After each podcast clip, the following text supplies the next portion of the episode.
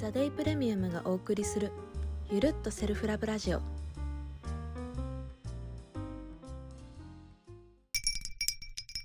こんばんはパーソナリティのあみです。今回はシンプルに生きるということをテーマにセイラといろいろと話をしてみました。改めてシンプルに生きるとはどんなことかを考えてみたりどうやったら肩の荷を下ろして身軽に生きられるんだろうということをあれこれ話しています。簡単に答えが出るものではないけれども少しでも心が軽くなるきっかけになれば嬉しいです。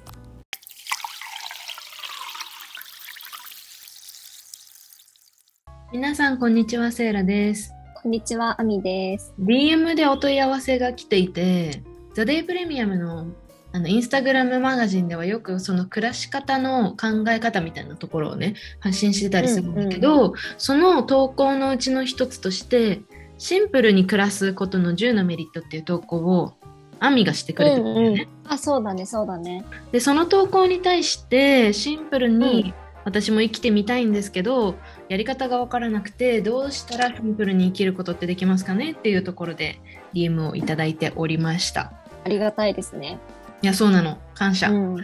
本当にありがたいです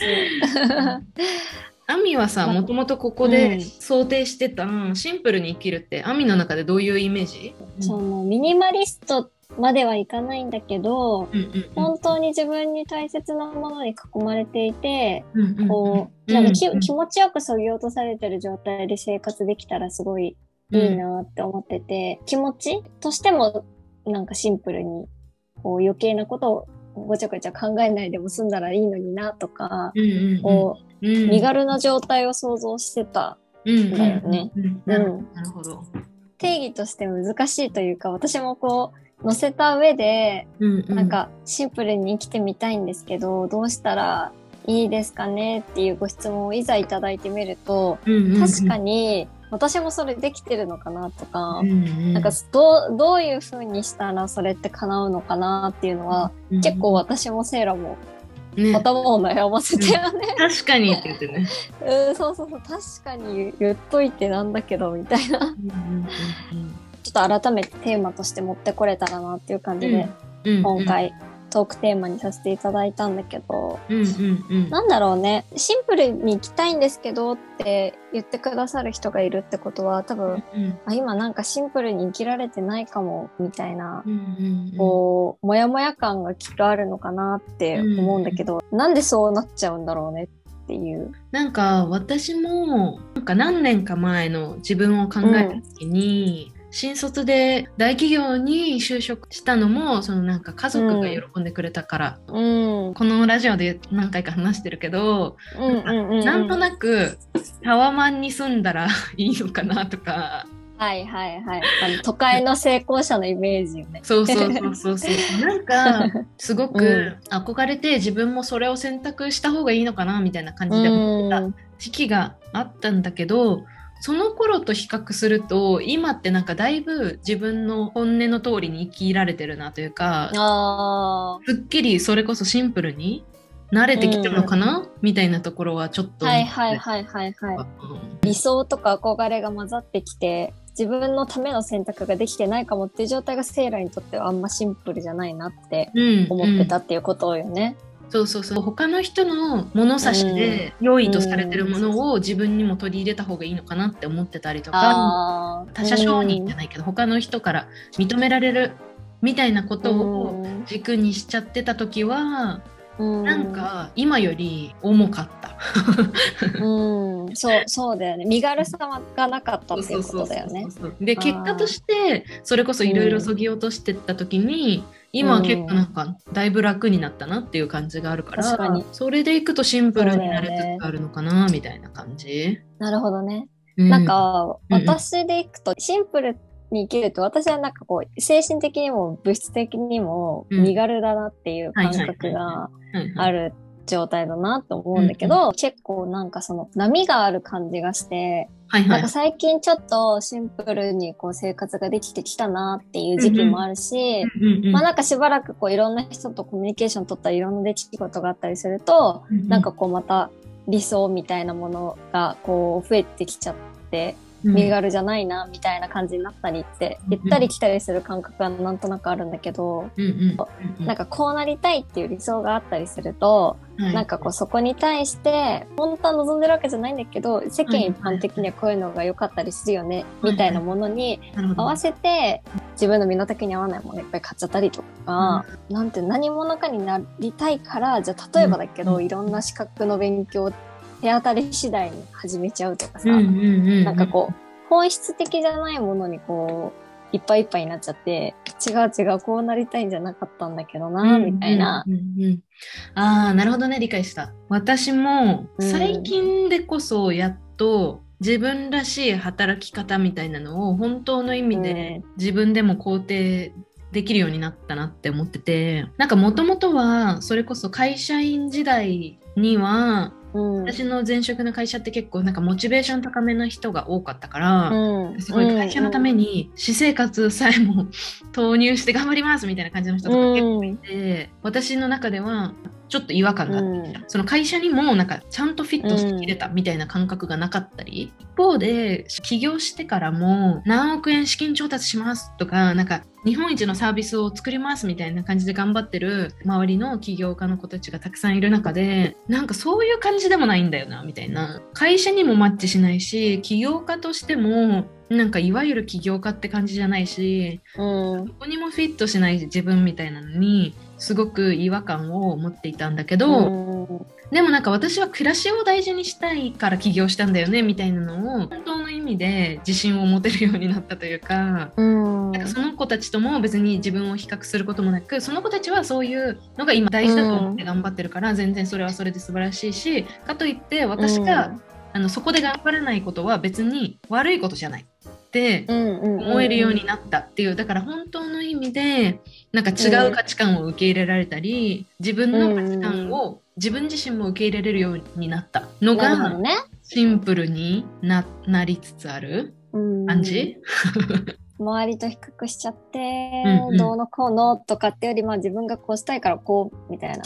そうそうそうそう。そうそう思えるよう。になったっていう。ことなんだよね。そうそうそう。なんかそういうふうにそのさっきの私の新卒で大企業入ってみたいな話もそうなんだけど、うん、なんか本当にそれが自分がやりたかったことなのかっていうとなんかそうじゃないよね、うん、みたいなことって結構あったりするじゃん？そういうのばっかだよね結構。私は。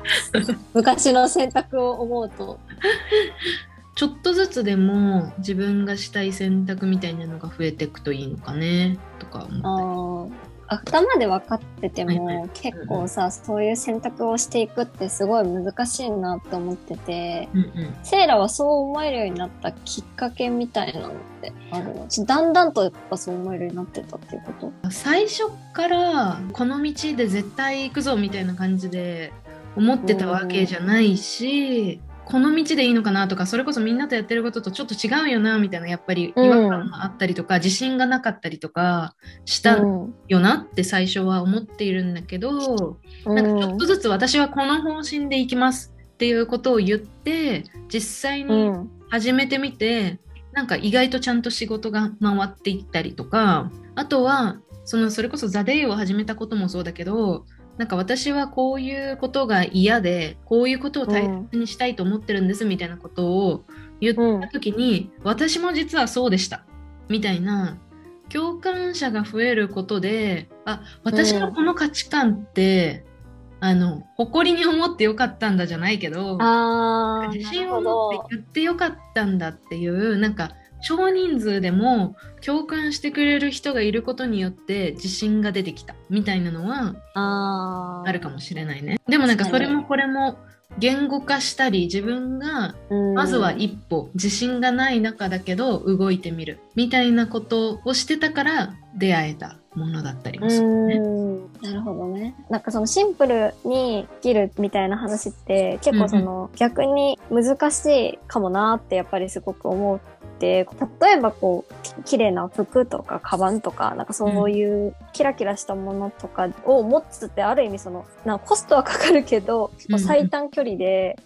なんか理想の自分みたいな感じに見せられて。ものではあったりするなと思った時に、逆にそれをそぎ落とすって自分に自信ができた状態でじゃないと裸一貫でなんか自分をいいって周りに思ってもらえるって自分はこれ大丈夫っていう自信がないと自分にそれって、うんうん、あのかえって勇気のいることだよなって、はい、なんかすごい思ったわけよ。うんうんうんうん、でだからセイラもだんだんそういう憧れを手放せるようになったのも、うんうん、なんか自信がない中でもいろいろやってったらだんだんそれでも大丈夫なんだって思えるようになって自分が本当に幸せだなと思えるコミュニティとか、ものとか、そういう中で生活ができるようになったみたいなっていうのがあって、やっぱそこの自信をつけるみたいな作業が、やっぱり大切なんだなって思うんだよね。うん、うん、そうだと思う。そう。なんかあとその自分で一回時間を作ってなんかうちらよくその紙に書くみたいな話をしてるけど、うんうんうん、なんか本当に必要なものを書いてみたら、うん、意外とこれは必要じゃなかったかもみたいなものって、意外といくつか削れたりするのかなとか思ったり。客観的になんかそれ難しいよねと思ってて僕にもまだ結論にたどり着いてないんだけどなんかどうやったらこれいらない思考だったなとかこれいらないものだったなって気づけるんだろうなとかちょっと思ったりするんだよね。定期的にさ、うんうん、じゃあ一つのものだったり、イベントだったりみたいなものに、こう一個一個こう向き合ってみて、うんうんうん、例えばだよ、私とかはカードの明細とかを見た時とかね、はいはい、クレジットカードよ、の明細とかを見た時に、あの、この出費はすごい大好きな友達と美味しいご飯が食べれたから、この出費ってめっちゃしてよかったし、お金をこういう、なん幸せに変えられたな、みたいな、こう、ふうに思えるか、それとも、なんだっけ、この明細みたいな感じで、あ、あれか、みたいな。いや、あの回とかなんか、なんかよくわかんないけど、いつもなんとなく参加してるなとか、あ、これとか別に買わなくてよかったのに買っちゃったなとか、自分の行動を定期的にその月に一回、その、明細っていう形で振り返ってるみたいなのはあるけど、何かしらですか今自分どう感じてるのかなみたいなのに、うん、耳を澄ませる時間みたいなのを作れるといいのかなとか思うし、うん。うん、なんかさ自分が違和感を感じてるポイントって自分の中にしまおうとしちゃったりするじゃん、うん、なんかまあ、これぐらいはちょっと聞き流そうみたいな。わかる？なんかあわかるわかる。ちょっと若干違和感あるんだけど、まあまあまあまあみたいな感じになったりするけど、意外とそれがなんか自分のサインだったりもするんだよなみたいなのを思った時にその違和感を無視しないみたいなこととかをするとなんか自分が大切にしたい価値観考え方みたいなのがちょっとずつ明確化する気もする。確かにね。ちょっと違う話かもしれないんだけど例えばなんか、私はさ繊細さん的なっていうことをよく言わせてもらってるんだけど、うん、なんか多分アミとかだとそんなに気にならないのかもしれないんだけどちょっとした言い回しとかでなんか、うん、あれなんか今トゲあったなとかって思っちゃう時があるのね人と話してる時に。ああ自分がそれとも相手が？相手の発言でね、まあ、私自身も気になるみたいなことがあった時に、昔だと、まあ私だけが思ってるだけかなっていう感じで思って、そのままスルーしたりとかしてたんだけど、なんか中長期的に考えると結局、なんかそのその人の私はすごく言い回しが気になってしまって、うん、結局なんかその人が伝えたい内容よりもなんかコミュニケーション方法の方が気になって、結局いい関係性を築けないみたいなこととかがはいはいはいはい。で私はそういうのが気になっちゃうタイプの人間なんだけどみたいなのもともとはこれって多分私が感じてるだけだからスルーしようって思ってたんですけど、うん、なんかこういうのが実は気になるんだよねみたいな発言をした時に、うん、実は私もそういうの気になりますみたいな人とかがいたりするのね。あなるほど。でそうするとあ自分の感じてた違和感って否定しなくてよかったし、まあ、そういう人となるべく関わらない環境に行くじゃないけど、うん、その中で解決策をどんどん出していくことによって自分が生きやすい環境みたいなのがちょっとずつ整っていくみたいな感じだったりするなって思うから、うん、そそういうことをちょっとずつ積み重ねていくとかかなって思ったっていう。うするとなんか本自分の本音により近いうん環境になっていく？自分がどんな人かって意外と自分が一番分かんなかったりするじゃん。はいはいはい確かにね。意外と私こういうの気にしちゃうなとか、こういう時あまりこう、ハッピーな気持ちにならなかったなみたいなものって、逆に自分はこういうものが最低限必要とか、こういう環境だったら逆にこういうことはそぎ落としてもいいかもみたいなものが見えてくるようになるみたいなのはあるかもしれない。ようんね。うんうん、そうそうそう、うん。だからそういう自分の感覚をちょっとずつ把握していく、でそれこそ私もなんか昔はそういうのを気にしないっていう感じにしてたけど、うんちょっとやっぱり自分のパフォーマンス落ちるなって気づいて最初に違和感があるとなるべくちょっとあの関わらない方向性ではい調整させてもらってるんはい。ですけど、うんそうするとすごいいらないことを気にせずにちゃんとやりたいことに集中できるみたいな。うん私は結構セイラって逆にコミュニケーションうまく見えるのね。なんでだよ。仕仕事とかにおいて、あの、なん、なんて言ったらいいのかな、その、自分がこういうこと言われたら嫌だなっていうものとかが多分他の人よりも繊細にわかるから、なんか表現が常に柔らかいしう、んうんうん。まあ、セイラの場合はそれコミュニケーションのところですごい繊細に感じやすいみたいな部分があると思うんだけど、まあ、人によってはさ、なんかもうちょっとこの身体レベルの話とかかもしれないじゃん。頭痛いけど、頭痛くないふりするとか。私がこの間ちょっとね、言われて、うわー、ちょっと、うーって思ったことがあったんだけど、はいはいはい。私そんなに別に活発に動くの好きなんだけど、うんうん。まあ、めっちゃこう体力有り余ってるのかっていうとそういうわけじゃないし、はいはいはいカフェインダメとか、低気圧にやられるとか、はいはいはいはい。そちら結構そういう系だよね。かに、そう、結構か、フィジカルの方がやられるタイプなんだけど、はいはいそういうのをあんまりこう我慢せずに、あ、疲れたとかすぐ言うっていう話じゃなくて、コーヒー買ってこようかって言われたら、あ、ごめん、ちょっとカフェイン取れないから、あの、大丈夫みたいなのをちゃんと伝えるようにしてたら、うんうん結構アミってさ、繊細だよね、みたいなことを言われて、うんうんでも、なんかそれは多分本人も、意外とそういうタイプなんだねっていう、うんうんニュアンスで多分言ってくれたんだと思うんだけど、あう、んうんすごい体弱い、だるいやつだと思われたかな、みたいなので、結構気にしちゃって、はいはいはい。そういうのが積み重なると、私なんかちょっとそういうの言いづらいな、言わない方が良かったかな、みたいな気持ちになっちゃったのよ。うんうんうんうんうん。そう。な、なんだけど、なんかこう、表現を考えるにせよ、やっぱそれって我慢しちゃいけないなって思ったっていうか、んん確かにそう、なんかその、そうそうそうそう、些細な一言がきっかけでどんどんやっぱ言わなくなるとか、に。自分って本当はこういうやつだよねっていう理解から遠のくってこういうことだなってすごいはいはい。確かに確かに。そういうことあったとしてもでも貫くっていう強さも大事だなみたいな確かに確かに。ふうに思ったんだよね。自分からうん開示していくじゃないけど、そういうのも大事だったりするよね。そういうふうに言われちゃう可能性もあるけど、いやでもそれすごいわかるんだよな。私も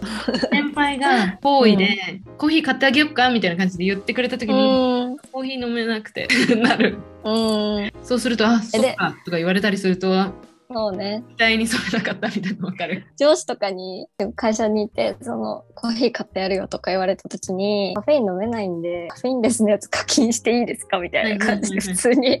ちょっとちょっとずうずうしいくらいでもいいのかなって思えるようになったっていうかうんうんそれもこっちの気持ちの問題だなってめっちゃ思って気にしちゃう心を押しのけてちょっと主張することもやっぱりさいやーそうなんだよ大事だよね。自己主張するみたいな ことって中長期的にそれこそ考えて大事だなって思うんだよね。うん。なんか一旦その場はそれこそコーヒーいただきますみたいなこともできるけどそれがね一回しか会わない相手だったらねわその会話みたいなことはあるかもしれないけどちょっとの関係性が続いていくっていう時を考えた時にうん。そういうねなんかちゃんと最初に伝えておけると今後も気にしてもらえたりとか いずれにせよみんなそういうさ多多様性を受け入れていくべきだと思うから、うん。それ私もそれすごいそういえば気にしてたわって思い出したなみたいな話を聞いて。うん。でもなんかその時にもし例えば同じ職場で同じようにカフェインあんまり得意じゃないみたいな人とかがいたら、うん。彼女もですよみたいなものを武器にはいはいはいはい。なんかその、け結託するわけじゃないけどなんかうん一人だとこそ心細いけどそれこそさっき私、うん仲間がいると強くなれたみたいなうんうんうんうん。のもしかするとまあ一人でそういう強さを持つっていうことと仲間を探すっていうことも一緒にやってもいいかもねってちょっと確かに確かに。いやそういうねそれ気にするよねわかる。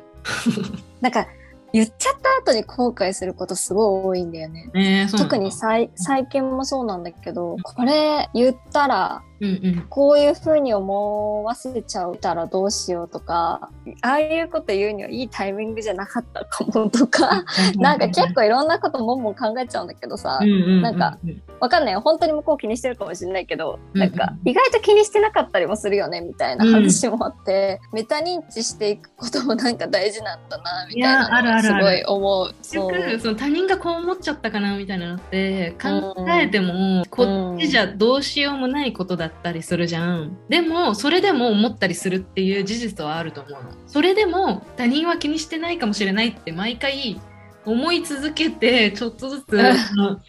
こうそうね手をさ直していくじゃないそう、本当に。だからね、このご質問をされた後、冷静に自分を振り返った時に、ああ、私ももっともっともっと身軽に行きたいなってはいはい。思ったんえーだよねっていう。なんかやっぱうん。いずれにせよ波というものはあるなと思っていてそのシンプルに生きる上でも、今はちょっとやっぱり仕事を頑張りたい時期とかなんか例えばその波とかだと最近転職したみたいな時期とかだとなんかこれまでの会社にいた時とはちょっと違う働き方とか頑張り方みたいなのをすることもあったりするのかなとか思ったりするけど、なんかそういうふうに暮らしって結構そういうなんて言うんだろう変動していくものだと思うのね。常にそういう動きがあるんだけれどもその中でも、うん。なんかそのやっぱり定期的に自に向き合うじゃないけどのじゃあ今の例えば暮らしと働き方のバランスって理想的だったかなとか人間関係とかってどうかなみたいなこと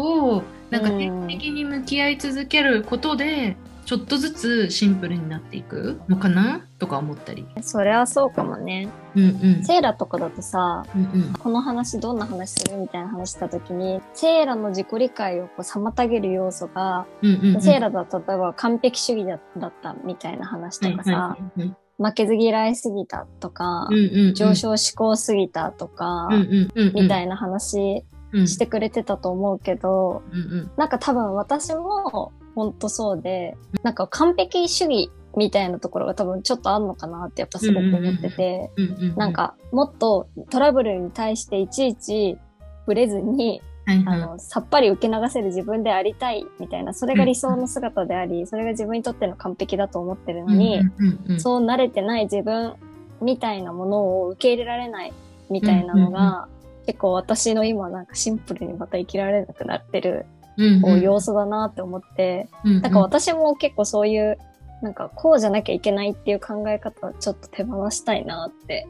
すごく思ったし、なんか意外とそういうところで詰まってる人は多いのかなってうんうんうんうんうんうん思う。この話をするときにちょっうん。と例として挙げてたんだけど、うん私の彼氏が結構グラデーション的な話をよくするのね。こうであるかもしれないしそうじゃないかもしれないみたいな。うん。必ず断定しないの絶対的に。みたいなのが結構なんかもともと備わってるというかそういうふうに話す人で、うん。私とさ、どっちかって言ってよみたいな感じでよく言ってるんだけど、でもなんかそういううん。グラデーション的に捉えるとか、さっきの波ってあるものだよねみたいな波を受け入れるとか、なんかそういうなんか白黒はっきりさせすぎず例えば理想じゃない自分も受け入れるし理想にうん。向けて頑張りたいと思ってる自分も受け入れるみたいな、うん。そういう柔らかさみたいなものがあると良いのかなとちょっと思ったりする。でもそうかも。気持ちとか調子とかもさ、はい、昨日まではダメダメでしたけど、今日めっちゃ良くなりました。みたいな話じゃなくて、グラデーション的にさ、うんうん。じゃあ良くなってったとか、じゃあ逆にまた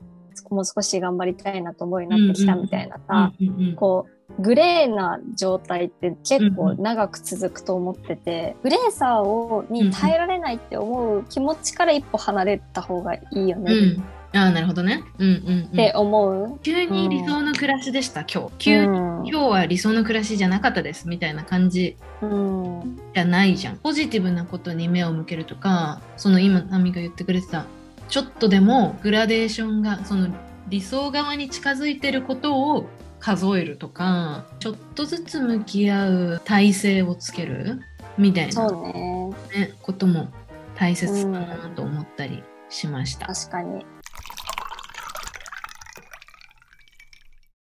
取捨選択するにあたってはいはい自。信がない状態とかってどうしたらいいんだろうねみたいな話になった時に前よりはなんか確実にあ自分ってこういうことできるなとか今の状態に対する大きい不満みたいなのが減ってきてる感覚はそれでもやっぱりあって何が違ったかなと思うとな昔と比べると圧倒的に失敗した数が増えて、なんかそこから立ち直った回数が増えたみたいなのがなんか結構大きいなと思うんですよ。うんうんうんうん。で、なんかセーラーとかもいろんなことチャレンジしていっぱい失敗して今があるのかなって思った時に、なんかそういうのを繰り返すことで、私だったら今回の辛いこともきっと乗り越えられるから大丈夫っていう気持ちが育っていくのかなって思うのもあるので、失敗体験を増やしていくみたいなのもきっと大切なのかなってうん思うんですよねっていう。うんうんうんうん成功してる人とか、うん。なんか自分がこういう状態が理想であると思っている人が急にその状態であったかのように思っちゃう突然その人はそこの立ち位置にたどり着いたみたいな感じで、うん他人だとそういう風に見えてしまうんだけどその人も実はちょっとずつうん。道を切り開いてたりするんだよねってことだよね。あ、そう、つまりそういうことだわ。それがなんか失敗じゃないかもしれないけど、たくさんの試行錯誤だったり、なんか挑戦の上になり成り立ってるものなのかなと思った。意外と自分じゃ見落としがちなポイントで、なんかあの人はできてるけど私はみたいな感じで思いがちだなと思ったけど、うん。そんなことないんだよねと思って。いや、そうだね。だからなんか安心していろいろチャレンジをして、うんうんうん。で、自分に自信をつけるとか、そういうことができると、うん無駄を省く勇気が身につくのかななんてうんうんうんうん思ったり。ちょっとねなんかシンプルに生きるも講義だから 難しいちょっと話なんだけど、そういう標語あるよねなんか一夜にして城は出来上がらないみたいな なんかあるよねあー、ローマは一日にしてならず。それそれそれそれそれそれそれっはいはいはい。いてやいうことに尽きるかなと思いました昔の人はよくわかってる。そうそうそう